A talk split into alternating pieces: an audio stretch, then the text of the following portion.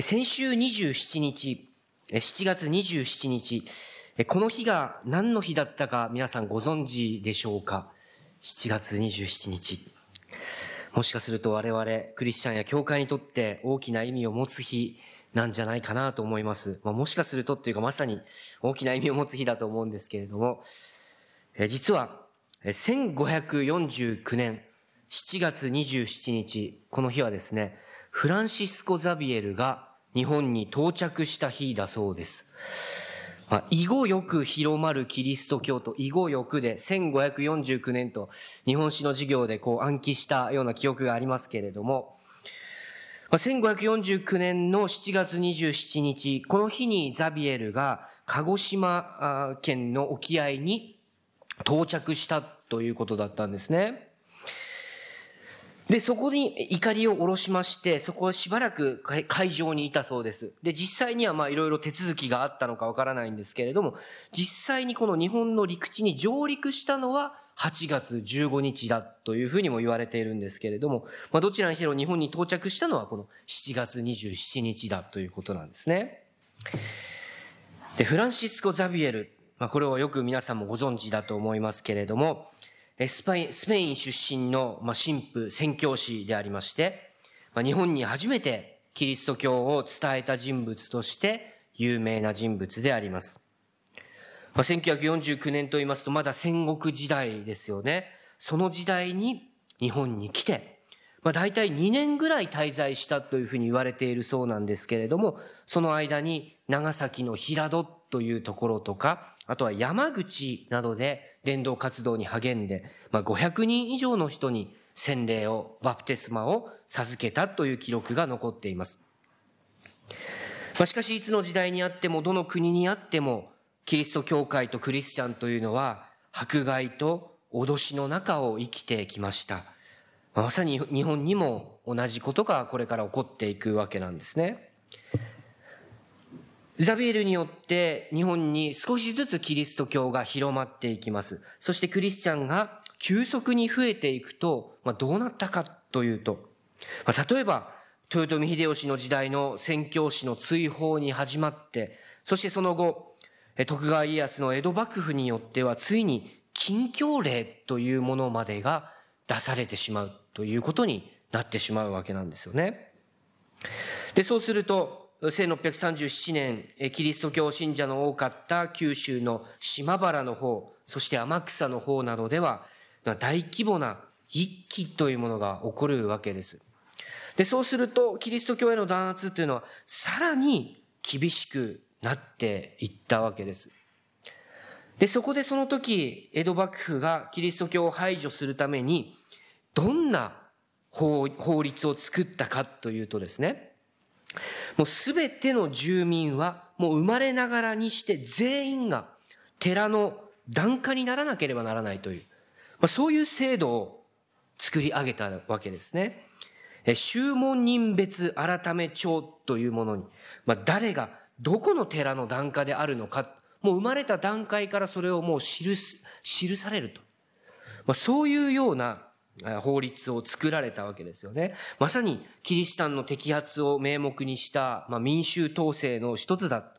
いうことが言えるわけなんですけれども、そしてそれだけではなくて、それに加えて毎年毎年年一回、エブミというものをさせるんですよね。まあ、いわゆるこの隠れキリシタンというものを見つけるためにですね、まあ、十字架であるとかキリスト像、またマリア像をが書かれていたこの板をを踏むことができるかどうかという、それを試すわけですね。そして、無事にそれを踏むことができれば、あ、この人はキリスト教信者ではないと、キリシタンではないというふうに判断される。まあ、しかし当時のクリスチャンたち、本当に純粋な信仰を保っていたクリスチャン、まあ、この当時はキリシタンと呼ばれていたわけですけれども、そこでどうしてもその絵を踏むことはできなかった方々がいらっしゃったわけです。まさに私たちの信仰の先人たちなわけですけれども、そのような人たちはそこで捕らえられて処刑されていったという。まあ、日本のキリスト教史を考えると、まあ、そういう歴史をたどっていったというわけなんです。まあ、ザビエルによって日本にキリスト教が伝えられて、まあ、約500年近く。まあ、プロテスタントの宣教ということで言えば、実はもっと歴史が浅いんですね。プロテスタントは1864年からでありますから、実はまだ約160年ほどしか経っていないわけです。ですからこの日本の長い国の歴史に比べれば、キリスト教の歴史っていうのはごくごくまだまだわずかなものです。にもかかわらず、日本の中にはもちろん少数派ではありますけれども、まだまだクリスチャンと教会は生きながらえているわけです。まあ、そう考えますと、まあ、キリスト教会というのは、まあ、本当に不思議な存在であるというふうに思わされます。教会というものは何か絶大な富やこの世の権力、力というものを持っているわけではありませんけれども、歴史をずっと生きながらえていく。多くの巨大な国家というものは次々と起こっては滅んで、起こっては滅んでという、まあそういう歴史をたどっていきますけれども、しかし私たち、このキリストの体なる教会というものは、2000年の歴史にわたって生き続けて、そして今もなお世界に広がり続けているわけです。考えてみますと、もうはるか2000年も前にエルサレムというところで生まれたイエス・キリスト。この人を救い主として信じる。そんな小さな小さな群れにしか過ぎなかった。それが最初の共同体の教会ですよね。最初はたった12人の弟子たちから始まっていた。本当に小さな貧しい力もない、そのような者たちでした。しかし、そのイエス・キリストを救い主と信じる小さな群れはですね、国を越えて、民族を越えて、文化を越えて、そして言葉の壁すらも越えて、全世界へと広がり続けていっています。この驚くべき生命力は一体どこにあるんだろうか。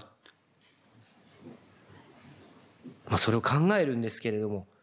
もうわからないんですね。もう神の力としか言いようがないんではないかと。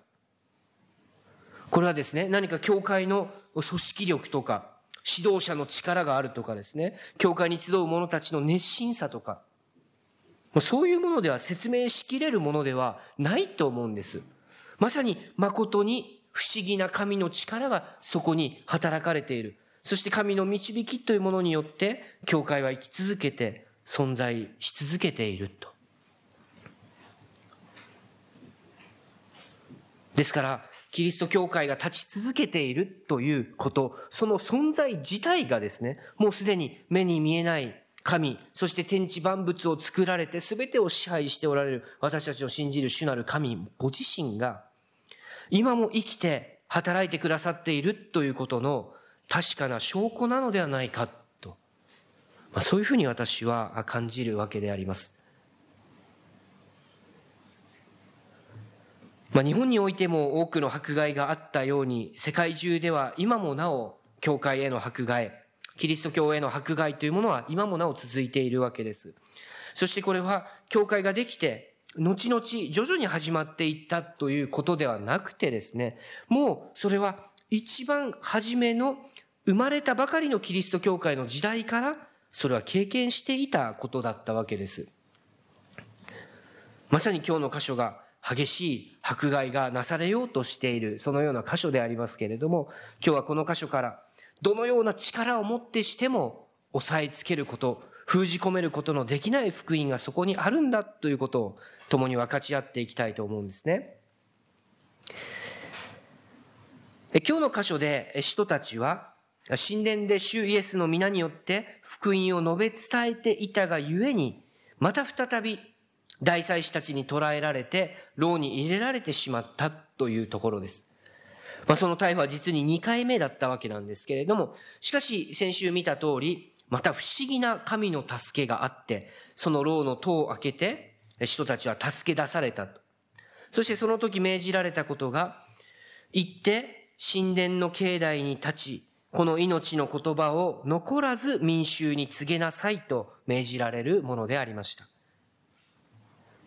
まあ、この言葉に従って彼らは再び神殿に立ち、教え始めたわけです。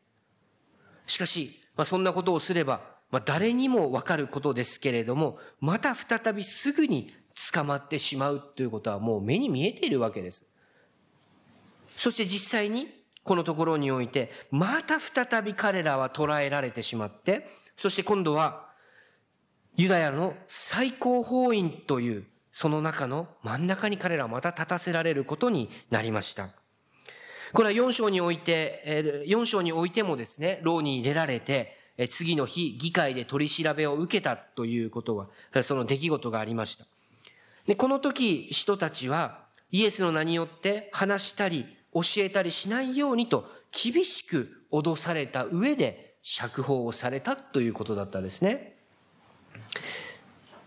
で、この4章で議会と言われているのと、今日のここで最高法院と言われているものは、まさに同じものであります。ユダヤ人の自治組織の中で一番最高の権威と権力を持つ者が、この最高法院、まあ、サンヘドリンと呼ばれるものだったわけなんですけれども、つまり人たちはこの場所に二度も同じところに立たせられたと。ですから、この、ここでのやりとりもまた4章に出てくる内容のやりとりと、まあ、ほとんど同じような内容が繰り返されていくわけですけれども、まず大祭司が今日の28節のところで、まあ、このように尋問します。あの名によって教えてはならないと厳しく命じておいたではないか。それなのに、お前たちはエルサレム中に自分の教えを広め、あの男の血を流した責任を我々に負わせようとしていると。まあ、4章においてですね、もうイエスの名によって語ってはならない、教えてはならないと言って、厳しく脅した上で釈放したわけですけれども、彼らは自分の言うことを全く聞かないわけなんですね。どういうことなのか。自分は大祭司なんですね。最も力あるもの、権力を持っているもの。しかし自分の言うことをまるで相手にもしていないような腹立たしさ。見くびられているというような怒りを覚えていたんだと思います。そしてここでも大祭司の口ぶりからわかることがありますよね。イエス様のことを聖書に記されてある正しい福音と彼はそれを受けることはできなかった。エルサレム中にお前たちは自分の教えを広めているだけだと。ここでも語っている。たびたび人たちは旧約聖書を引用しながら語っていったわけなんですけれども、大祭司の目は遮られていて、それがイエス様のことを語っているということを彼は分かることはできなかったわけです。まあ、この当時ユダヤはもちろんローマ帝国の支配下にあったわけですけれども、ある一定のユダヤ人の自治というものは任されていました。そのユダヤ人自治組織の中の一番トップの最高法院。そこのまた一番の権力者がまさにこの大祭司なわけなんですね。彼らは人たちを死刑にすることはできませんでした。それにはローマ帝国の許可がいるわけです。しかし彼らを逮捕して牢屋に入れることならば、意図も簡単にすることができます。ですから彼らには権威も権力もありました。しかし、そのようなそれに対するペトロと他の人たちの言葉というものは実に素晴らしいものでしたね。それが29節人間に従うよりも神に従わなければなりませんと。自分たちの処遇をいかようにもできる人が今目の前にいる。そのような権威、権力を前にして、それでもこのように語ることができる。それはまさに、あのイエス様が教えてくださった通り、今の自分の状況、明日の我が身の命を思い悩むんではなくて、明日のことを思い悩まずに、ただ彼らは神の国と神の義を求めたわけです。そして彼らは今まで語ってきたことと同じことをここでも語りました。そしてそれこそあの牢から助け出された時に天使が民衆に述べ伝えよといった命の言葉。これは私たちクリスチャンが信じる福音そのものですけれども、その内容の説明が30節から32節のところに、このこのようにあるところです。神様はあなた方が殺したイエスを復活させられました。神はイスラエルを、つまりあなた方を悔い改めさせ、その罪を許すために、この方を導き手として、救い主として、ご自分の右に挙げられました。私たちはこの事実の証人です。そして精霊もこのことを証ししておられますと。まあ、そのように堂々と立派に語っていくわけです。さあ、そして彼らの言葉を聞いた人々の反応はどのようであったかと言いますと、33節これを聞いた者たちは激しく怒り、人たちを殺そうと考えたというふうに書かれています。何かこの流れ、皆さん思い起こすことがあられると思うんですが、まさにイエス様が十字架にかけられることになった、もうこの時から言えばですね、ほんの数ヶ月前、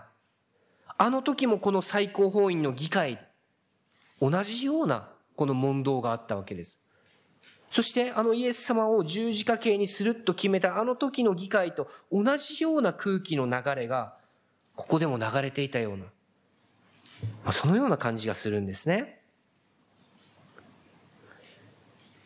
しかしこの時はイエス様の時とは違ってある一人の人が人たちを外に出してですねそこで語り始めるとそれが34節からのところで書いてあるところですけれどもで誰が話し始めたのかと言いますと、そこでは立法学者のガマリエルという人がここで出てきます。で、彼は当時、ユダヤにおいて最も尊敬を受けていたファリサイ派の教師、立法学者だったわけです。もう一番有名な、一番偉大な教師だったわけです。まあ、ちなみにこのガマリエルの弟子の中で最も有名な人は誰でしょうか？パウロですね。パウロの先生だったわけです。パウロはまさにこのガマリエルの愛弟子として、一番有名な先生から一番熱心にこの信仰教育を、立法の教育を受けてきたわけです。まあ、その最も有名なガマリエルという人がこのように語っていくわけですよね。それはテウダとかユダとか、まあ、過去に反乱を起こした人を例に挙げながらですね、まあ、彼らは一時は大した勢いではあったけれども、結局跡形もなくなったではないかと。だからこんな者たちは放っておけばいいんだと。人間から出たものならば自滅するだろうし、神から出たものならば滅ぼすことはできない。もしかしたら私たちは神に逆らうものとなってしまうかもしれないと。まあこのガマリエルの言葉、まあ、もっともらしい言葉だなと思います。非常に知恵があるという思います。彼は立法学者でありましたから、このような知恵ある言葉を発することができたんだと思います。まあ、ここでガマリエルが、まあ、二つの例として、反乱を起こしたこの二人の人物を挙げているわけですね。それが、えー、ここに書かれてあるテウダというものとユダという二人の人物ですね。まあ、このユダというものについては、紀元後6年頃にあった反乱で、まあ、神様だけがイスラエルの王であるんだから、ローマ帝国に対して税金を納めるということは、これはもうおかしいと言って、神を冒涜することだと言ってですね、そのような政治的に反乱を起こした人物、それがこの人だだそうなんですね。そして、その反乱というのはすぐにユダヤ軍によって、まあ、鎮圧されてしまった。まあ、このテウダという人もここに詳しく書いてありますよね。400人ぐらいを引き連れて、まあ、反乱を起こした人物だ。ですからこの当時ユダヤではやはりこの反ローマ帝国という、まあ、そういうような政治的な主張というものは声高に叫ばれていたということなんですね。ですからそのような反ローマ帝国の反乱というものがいくつも起きていた。ですからローマ帝国はそのためにユダヤの治安用に軍隊を配置していたまあ、それほどのものだったそうなんですね。ですからガマリエルも生まれたばかりのキリスト教会と使徒たちの様子を見てですね、他の反ローマのそのような反乱と、まあ、同じようなレベルだろうという、まあ、そういうふうに見ていたんじゃないかなというふうに思います。ですからここで彼は決して使徒たちであるとか、生まれたばかりの教会に同情していたということではないと思うんです。なぜならば彼の弟子の一人のサウロ、後にパウロとなっていく人物は、キリスト教迫害の先頭に立っていたという、まあ、そのことからもわかるように、このガマリエル自身も全くもってキリスト教徒たち、教会に同情するような人たちでは、人ではなかっただろうというふうに思うわけです。まあ、しかし彼が言った言葉、人から出たものであれば自滅するだろうし、神から出たものなら滅ぼすことはできないと。まあ、まさにこれは本当のこと、本当のことだと思うんです。そして結局最後に人たちはどうなったかと言いますと、彼らは無知で打たれて、そしてまた再びイエスの名によって話してはならないとそのようにここでもきつく命じられまして、釈放されることとなりました。でも、このような脅しというのは何の効果もなかったわけなんですね。それどころか41節にはこう書いてありますね。人たちはイエスの名のために恥ずかしめを受けるほどのものにされたことを喜んだと書いてあります。彼らは恐れた、怯えたではなく、喜んだんですね。何ということかと思います。そのようにイエス様の名によって迫害を受けながら、彼らはきっとイエス様と一緒に過ごしていた時のイエス様の教えを思い起こしていたんではないかなと思うんです。まあ、特に三条の説教においてイエス様が語られた言葉、マタイの五章十節からのところには、この世にあるんですね。義のために迫害される人々は幸いである。天の国はその人たちのものである。私のために罵られ、迫害され、身に覚えのないことであらゆる悪行を浴びせられるとき、あなた方は幸いである。喜びなさい。大いに喜びなさい。天には大きな報いがある。あなた方より前の預言者たちも同じように迫害されたのであると。きっとこの時人たちはこのイエス様の言葉を思い出しながら、まあ、喜んだんではないかなと思うんですけれども、そしてそのような脅しには屈せず、最後の42節のところを見ますと、毎日神殿の境内や家々で絶えず教え、メシアイエスについての福音を告げ知らせていたと。まあそう、今日の聖書箇所は書き記しています。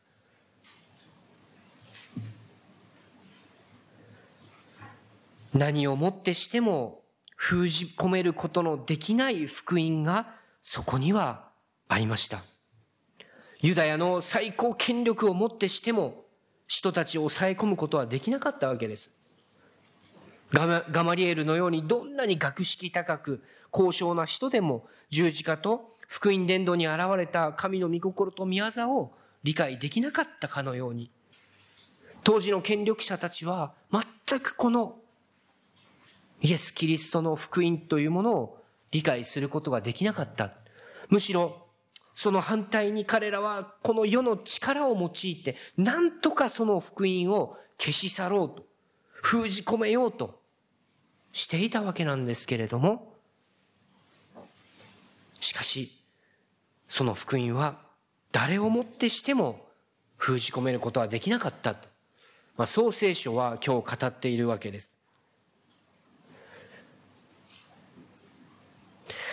皆さんもいかがでしょうか？イエス様のことを伝えよう、こう伝道しよう、福音を語ろうとしても、なかなか相手が理解してくれないと、分かってくれないと。まあ、そのようなことをご経験されたことは皆さん終わりだと思います。特にこの日本社会の中で、まあ、伝道するということは本当に一番難しいことだろうと思います。そしてそのようなことを重なっていきますと、あ、もう無駄だと。私たち自身が諦めてしまうということがあるんではないでしょうか。しかしこのように使徒原稿録の一番初めの教会の人たちや使徒イエス様の弟子たちの歩みを読んでいきますと困難な中でもなお喜びながら諦めずに語り続ける彼らの姿に私たちは非常に励まされるんですね。そして私たちもまさにこのように歩んでいきたい。本当にそう思うわけです。この使徒原稿録を読んだ代々のクリスチャンたち、キリスト者たちもまさに同じ思いを抱いたと思います。だからいつも私たちが信仰生活を続けていくにあたって様々な障害や壁に立ちはだかるとき、ぜひこのような一番初めの教会の人たちの姿を思い起こしていただきたいと思うんです。まあ、もちろん今日本ではですね、まあ、憲法で信教の自由というものが保障されていますから、まあ、直接的な国の公権力というものを使っての迫害というものは今はありませんけれども、しかし、私たちに向けられる日本社会からの目というものは時に厳しいものだと思います。特に私たちの一番近しい愛する家族や親戚の方々からも反対を受けるというケースは、まあ、よく聞くことですよね。クリスチャンである、教会に行っている。ただそれだけで何か怪しいカルト宗教に行っているかのような目を向けられてしまう。これが日本社会の現実であろうと、それは思います。しかし、それでも絶対に大丈夫であると最後まで信じていただきたいんですね。まさにガマリエルが言った通りです。神から出たものであれば彼らを滅ぼすことができない。ガマリエル自身がどのような意図があってこの発言をしたのか、ペトロたちや教会を擁護するつもりで言ったわけではなかったと思いますけれども、しかし結果的に彼の言ったその言葉通りになっているわけですよね。神から出たものであるがゆえに、教会は今も滅びてない。まさにその通りです。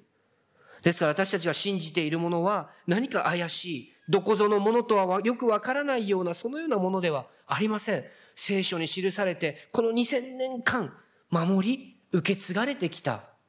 素晴らしい福音なんです。ですから私たちが聖書の時代から受け継がれているイエス・キリストの福音を信じる者たち、それが私たちなわけですから、聖書から丁寧に説明して分かち合っていく、諦めることなく伝え続けていくということ。今日のペトロたちのようにですね、その諦めることなく語り続けていく姿勢が私たちには求められていると思うんです。そしてその時、やはり神様からの知恵をいただく必要があると思うんですね。どのような言葉を持って、どのような態度を持って説明していくべきなのか。私たちもそのような歩みができるようにどうするべきなのか。何よりも深い祈りがその根底になければならないと思います。ですから私たちは本当に共に祈っていきたいと思うんですね。この日本社会が救われるために、ご家族の救いのために、ぜひ心を合わせて今も共に聖霊なる神の支えと導きと皆さんで心を合わせて祈ってまいりたいと思います。お祈りをいたします。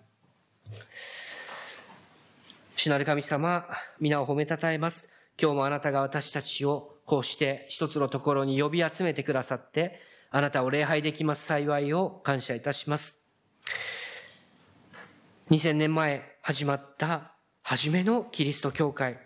その時から大きな迫害は勃発していました。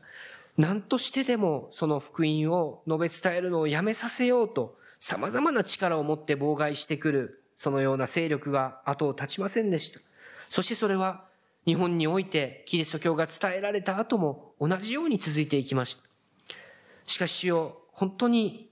あなたの真実な教会は誠に立ち続けて、今もなお世界中に建てられ続けていることを感謝いたします。そして私たちのこの教会も山形のこの地に立ち続けている教会です。主をどうぞあなたの建てられた一つ一つの教会をさらに強くしてください。そしてその教会に集うお一人一人をどうぞあなたが強め、励ましを与えてください。特に日本社会の中でクリスチャンとして生きていくには本当に大変なところを歩まされています。主をどうぞ私たちを励まし、いつも知恵を与え、最善な方法で私たちがあなたのことを証ししていくことができますように。この祈りを救い主イエス・キリストの皆によってお祈りいたします。アーメン。